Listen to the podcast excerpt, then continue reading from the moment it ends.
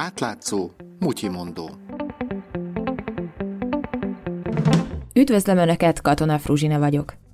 Még csak tervezik Orbán Viktor felcsúti kisvasútjának meghosszabbítását, de már is problémás az etyek és bicske közötti nyomvonal. A tervezett nyomvonal ugyanis több gazda földjén is áthalad. Van, ahol még megállót is építenének. Az érintett gazdák között van, aki a szomszédjától értesült a tervekről.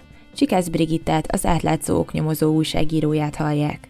Az egyik ismerősöm hívott fel, hogy szerinte valaki nagyon vicces kedvében van, és az egyik barátjának a telkére berakott egy bakterházat, hogy a kisvasút nyomvonala mellett legyen, aki integet a vonatnak egy piros tárcsával. Hamar kiderült azonban, hogy egyáltalán nem viccről van szó. Előzetes fejlesztési tervek ugyan már voltak az Etyek és Bicske közé tervezett kisvasútról, tehát a gazdák nagy vonalakban tudták, hogy mi készül. A nyomvonalat azonban nélkülük tervezték meg. Az átlátszó újságírója megkereste az egyik érintettet, egy dühös lovarda tulajdonost.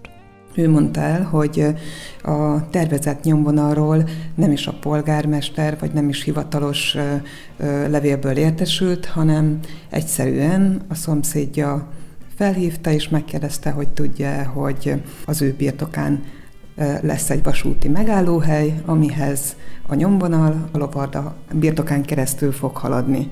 A szomszéd bement a helyi hivatalba megnézni a terveket, ezután értesítette szomszédját. A lovász sem hagyta annyiban a dolgot, ő pedig a Nemzeti Infrastruktúra Fejlesztő ZRT-hez ment be, hogy saját szemével is lássa a nyomvonal terveket. Ott megmutatták neki a speciálterv Kft. terveit. Kerényi Ferenc elmondása szerint öt nyomvonal tervezet volt, ebből négy teljesen keresztül halad a lovardájának a területén. A dolog pikantériája, hogy a vasút egyenesen is haladhatna, mégis három-négy kanyartejt. Ezek érintik a lovász és szomszédja földjét. Nyilván kimentünk a helyszínre is, hogy lássuk, hogy hogy néz ki a terület. A lovarda, mint a cégben is látható a fotókon, egy nagyon szép völgyben terül el, a másik ingatlan az pedig már egy dombosabb részen fekszik.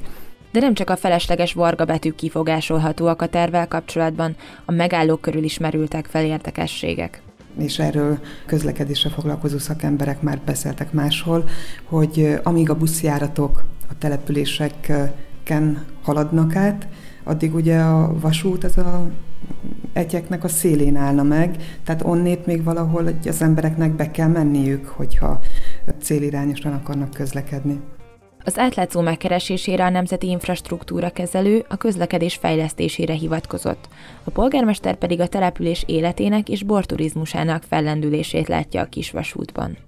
A település életében jelen van a volt rádiós Rókusfalvi Pál, immár borászként, és különböző fesztiválokat is szervez, és valamiért ezt az emberek összekapcsolták a kisvasút tervével, Csikesz Brigitta felkereste Rókusfalvit, aki elmondta, hogy szeretné, ha fejlődne a borturizmus, mivel a területen több mint 30 borászat is van. Ugyanakkor nem értette, hogy az emberek miért kapcsolják a nevét a projekthez. Rókusfalvi mellett egyek polgármestere is megszólalt az ügyben.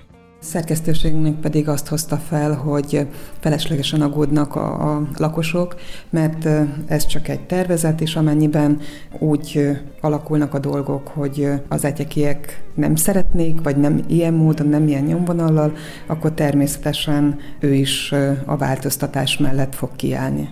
A nyomvonal tervezet tehát megvan, de hivatalosan még nem ismertették senkivel, csak megtekinteni lehet – a gazdák tartanak egy azonnali kisajátítástól, ezért a lovarda tulajdonos úgy döntött, hogy feljelentést küld az ügyészségre, amit az Egyeki Körpincekör hagyományőrző egyesület elnökeként meg is tett.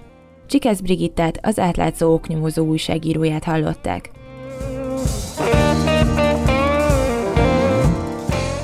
A mai Mutyi mondót Katona Fruzsina készítette. Közreműködött még Mongatilla és Lémarietta. És végül egy kérés – az átlátszó olyan témákat dolgoz fel, amelyeket mások elhanyagolnak. Olyan ügyeket tár föl, amelyek sokaknak kényelmetlenek. Olyan hatalmasságoktól perel ki dokumentumokat, akikkel más nem akar újat húzni. Nincsenek mögötte oligarchák, nem reklámokból él, és nem lehet megvenni. Támogass bennünket legalább havi ezer forinttal. Részletek az átlátszó weboldalán.